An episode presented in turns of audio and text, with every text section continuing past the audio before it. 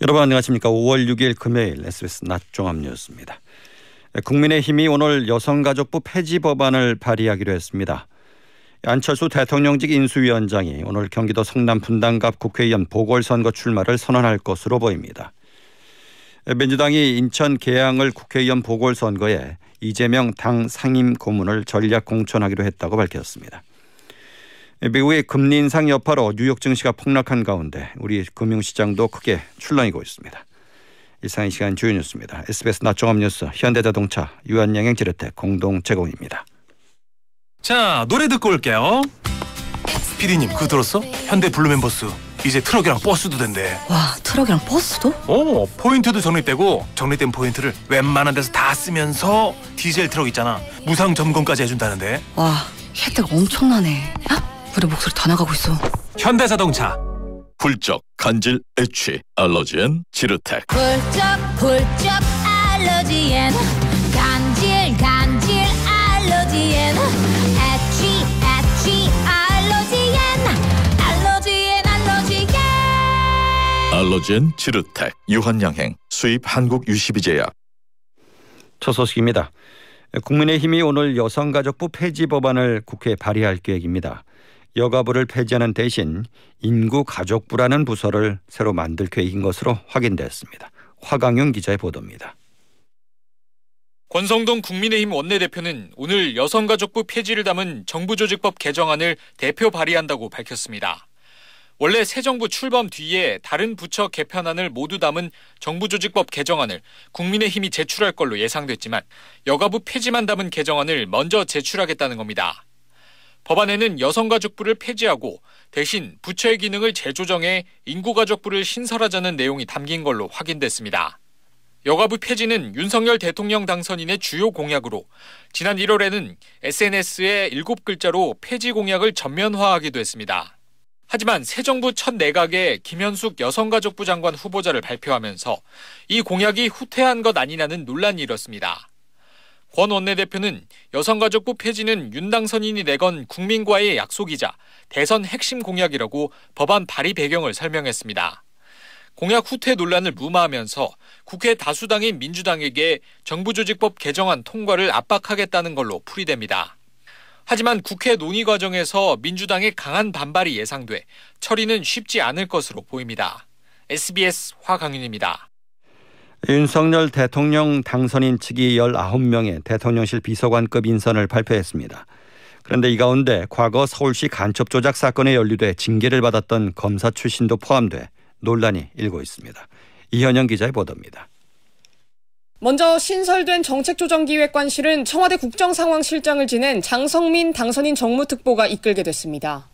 비서실장 직속 국정상황실장에는 한우섭 전 청와대 선임 행정관이 임명됐습니다. 경제수석실 비서관 전원은 각 부처 현직 국장급들을 발탁했습니다. 총무비서관에는 윤 당선인의 검찰총장 시절 측근이던 윤재순 전 대검 운영지원 과장이 민정수석을 없애는 대신 신설한 법률비서관에는 서울 동부지검 형사부장 당시 환경부 블랙리스트 사건을 수사했던 주진우 변호사가 임명됐습니다. 공직기강 비서관에는 윤 당선인과 대구고검에서 일했던 이시원 변호사가 내정됐는데 서울시 공무원이었던 유우성 씨 간첩 조작 사건에 연루돼 징계를 받은 전력으로 논란이 일고 있습니다. 이 내정자는 지난 2013년 서울중앙지검 공안부 검사로 유우성 씨를 국가보안법 위반 등 혐의로 구속 기소했는데 법무부는 이 과정에서 이 내정자가 국정원의 위조 문서를 제대로 검증하지 않았다며 정직 1개월의 징계를 내렸습니다. 민주당은 선량한 시민을 간첩으로 만든 국정원의 조작을 묵인하고 동조하던 사람을 통해 공직기강을 바로 세우겠다니 황당하다고 비판했습니다. SBS 이현영입니다. 국민의힘 권선동 원내대표가 자녀의 경북대 의대 편입학과 관련해 아빠 찬스 등 논란이 일고 있는 정호영 보건복지부 장관 후보자의 거취 문제에 대해 당의 의견을 비공개로 윤석열 대통령 당선인 측에 전달했다고 밝혔습니다. 권 원내대표는 오늘 국회 원내 대책회의 후 기자들과 만나 정 후보자가 특별히 불법을 저질렀다는 등의 결정적인 한방은 청문회에서 없었다라면서도 그런데 중요한 것은 국민의 수용성이라며 이렇게 말했습니다.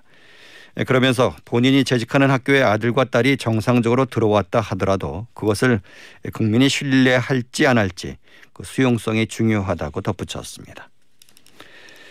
민주당이 다음 달 보궐선거에서 이재명 상임고문을 인천 계양을에 전략 공천하기로 했습니다. 이 고문은 또 당 총괄 상임선거 대책위원장을 맡아 이번 선거를 진두지휘하게 됐습니다. 한세영 기자입니다. 민주당이 다음 달 1일 지방선거와 함께 치러지는 보궐선거에서 이재명 당 상임고문을 인천 계양을 후보로 전략 공천하기로 했습니다. 민주당 비상대책위원회는 오전 국회에서 회의를 마친 뒤 최근 지도부가 이 고문에게 지방선거 승리를 위해 직접 출마해 줄 것을 요청했고 이 고문도 이에 동의했다고 밝혔습니다. 사실상 비대위원 만장일치 의결로 전해졌습니다. 인천 계양을은 송영길 전 당대표가 서울시장 후보로 출마하며 보궐선거가 치러지게 된 지역구로 송 전 대표가 내리 5선을 지낸 민주당의 대표적 우세 지역으로 꼽힙니다. 민주당은 또 이 고문이 이번 선거에서 총괄 상임 선거 대책위원장도 맡기로 했다며 이번 선거에 직접 출마해 선거를 진두지휘하겠다는 의지를 밝혔다고 덧붙였습니다. 민주당은 이 밖에 경기 성남 분당갑엔 김병관 전 의원을 창원 의창엔 김지수 현 지역위원장을 최종 후보로 낙점하며 7곳 재보선 후보 공천을 매듭지었습니다. 지난 21대 총선에서 김은혜 국민의힘 경기지사 후보에게 패했던 김 전 의원은 이번 선거에 재도전하며 국민의힘 소속 안철수 인수위원장과 승부를 겨루게 됐습니다. 민주당은 오는 11일 지방선거 선거대책위원회 출범식을 열고 본격적인 선거 체제로 전환합니다. SBS 한세현입니다. 안철수 대통령직 인수위원장이 오늘 경기 성남 분당갑 국회의원 보궐선거 출마를 선언할 것으로 보입니다. 안 위원장 측 관계자는 안 위원장이 오늘 인수위 해단식 뒤 분당갑 출마에 대한 견해를 밝힐 것이라고 말했습니다. 안 위원장 측은 전략공천을 기대하는 분위기지만 그동안 경선 원칙을 밝혀온 이준석 국민의힘 대표와 당내 후보 등록을 마친 박민식 전 의원 등의 반발이 예상됩니다. 문재인 대통령이 검찰의 수사권 폐지, 즉 검수완박 입법에 반발해 물러나겠다는 뜻을 밝힌 김호수 검찰총장의 사의를 수용했습니다. 문 대통령은 김 총장의 사표를 한 차례 반려했지만 스스로 책임지겠다는 뜻으로 거듭 사의를 밝혔고 이제는 더 미루기 어려운 상황이 됐다며 사의 수용 이유를 설명했습니다. 다만 문 대통령은 김 총장 외 다른 간부들의 사표는 검찰 사무 공백에 따른 국민의 피해가 우려된다며 반려했습니다. 미국 연준이 기준금리를 한 번에 0.5%포인트 올렸는데도 크게 상승했던 뉴욕 증시가 하루 만에 다시 폭락했습니다. 미국의 금리 인상 이후 영국도 금리를 올리면서 2009년 이후 가장 높아지게 됐습니다. 뉴욕에서 김정원 특파원입니다. 미국의 중앙은행인 연방준비제도가 2000년 이후 22년 만에 금리를 한 번에 0.5%포인트 인상했던 어제 뉴욕 증시는 3% 안팎의 큰 폭으로 올랐습니다. 일각에서 우려했던 금리 0.75%포인트 인상, 즉 자이언트 스텝은 없을 것이라고 제롬 파월 연준 의장이 선을 그으면서 이른바 안도 랠리가 이어진 겁니다. 하지만 이런 낙관론은 24시간을 가지 못했습니다.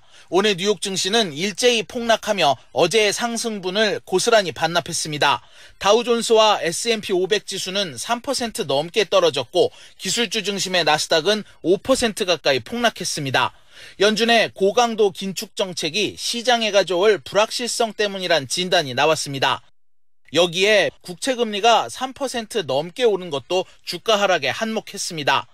어제 금리 발표 이후 4만 달러를 돌파했던 비트코인 역시 9% 가까이 가격이 빠지면서 3만 6천 달러 선으로 떨어졌습니다.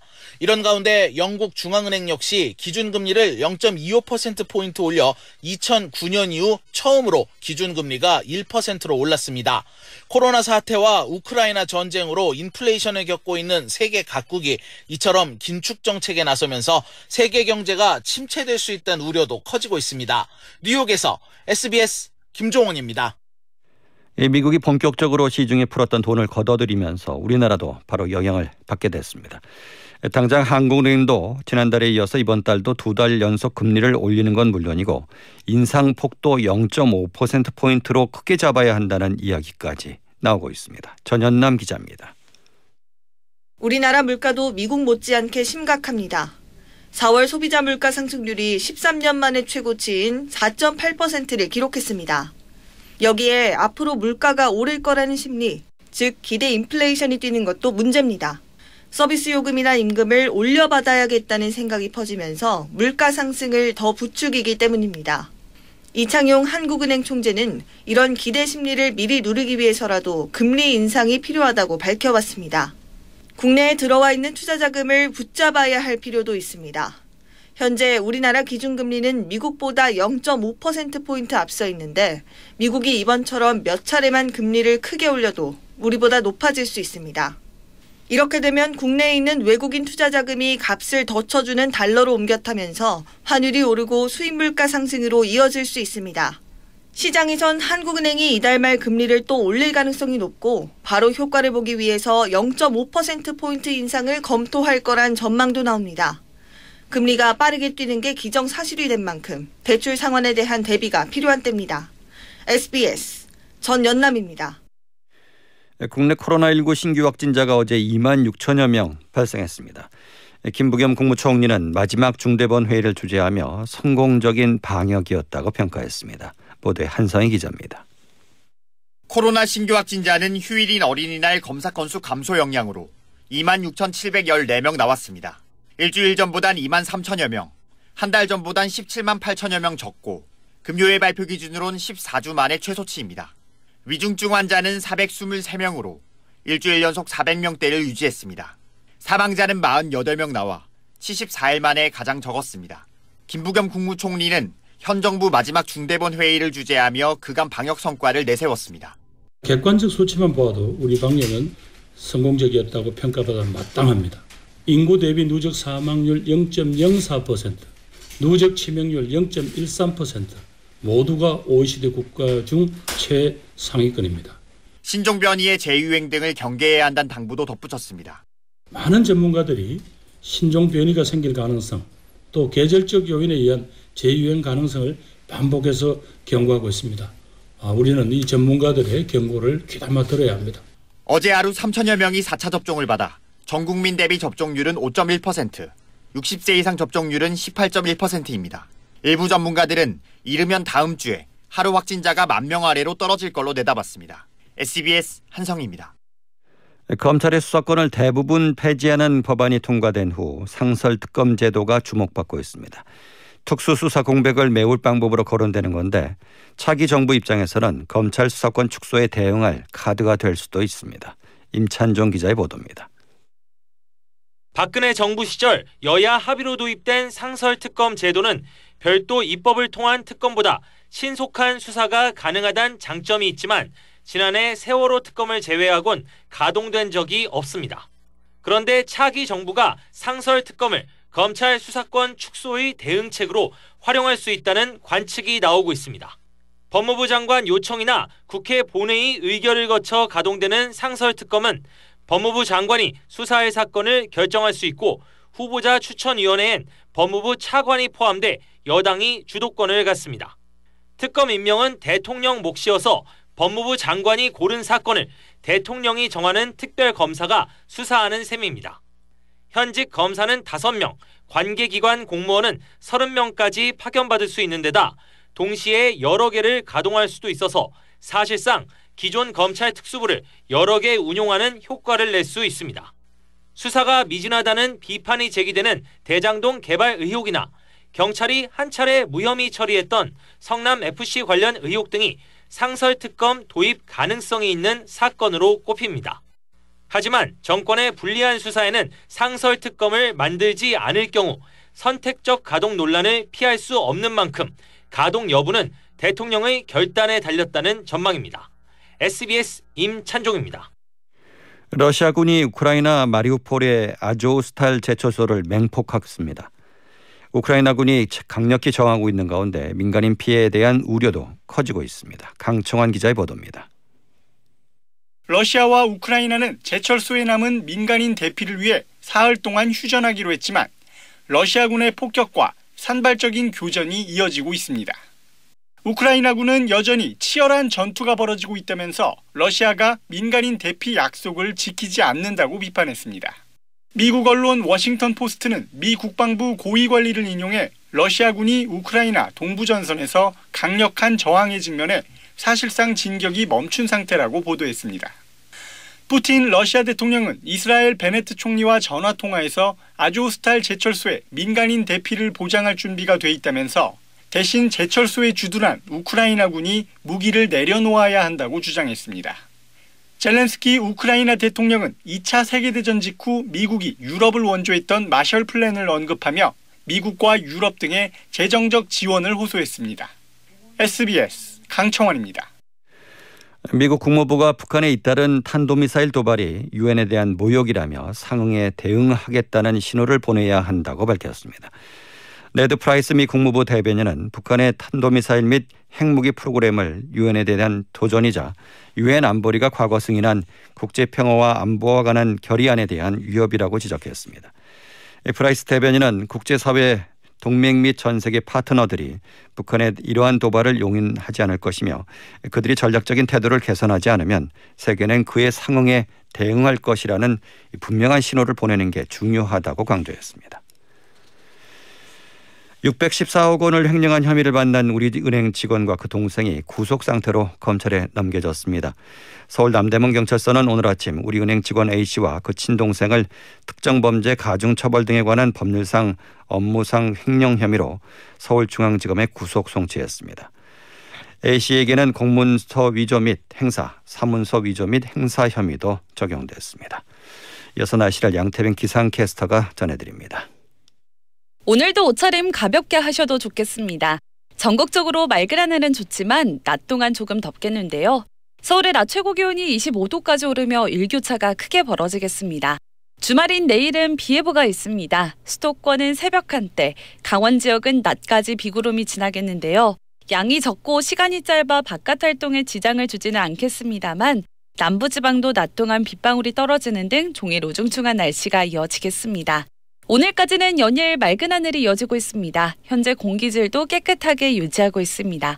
한편 동해안 지방의 대기는 여전히 건조합니다. 화재 사고 유의하셔야겠고요. 오늘 제주도 산지에는 소나기가 지나겠습니다. 낮 최고 기온은 서울이 25도, 광주 28도로 덥겠습니다.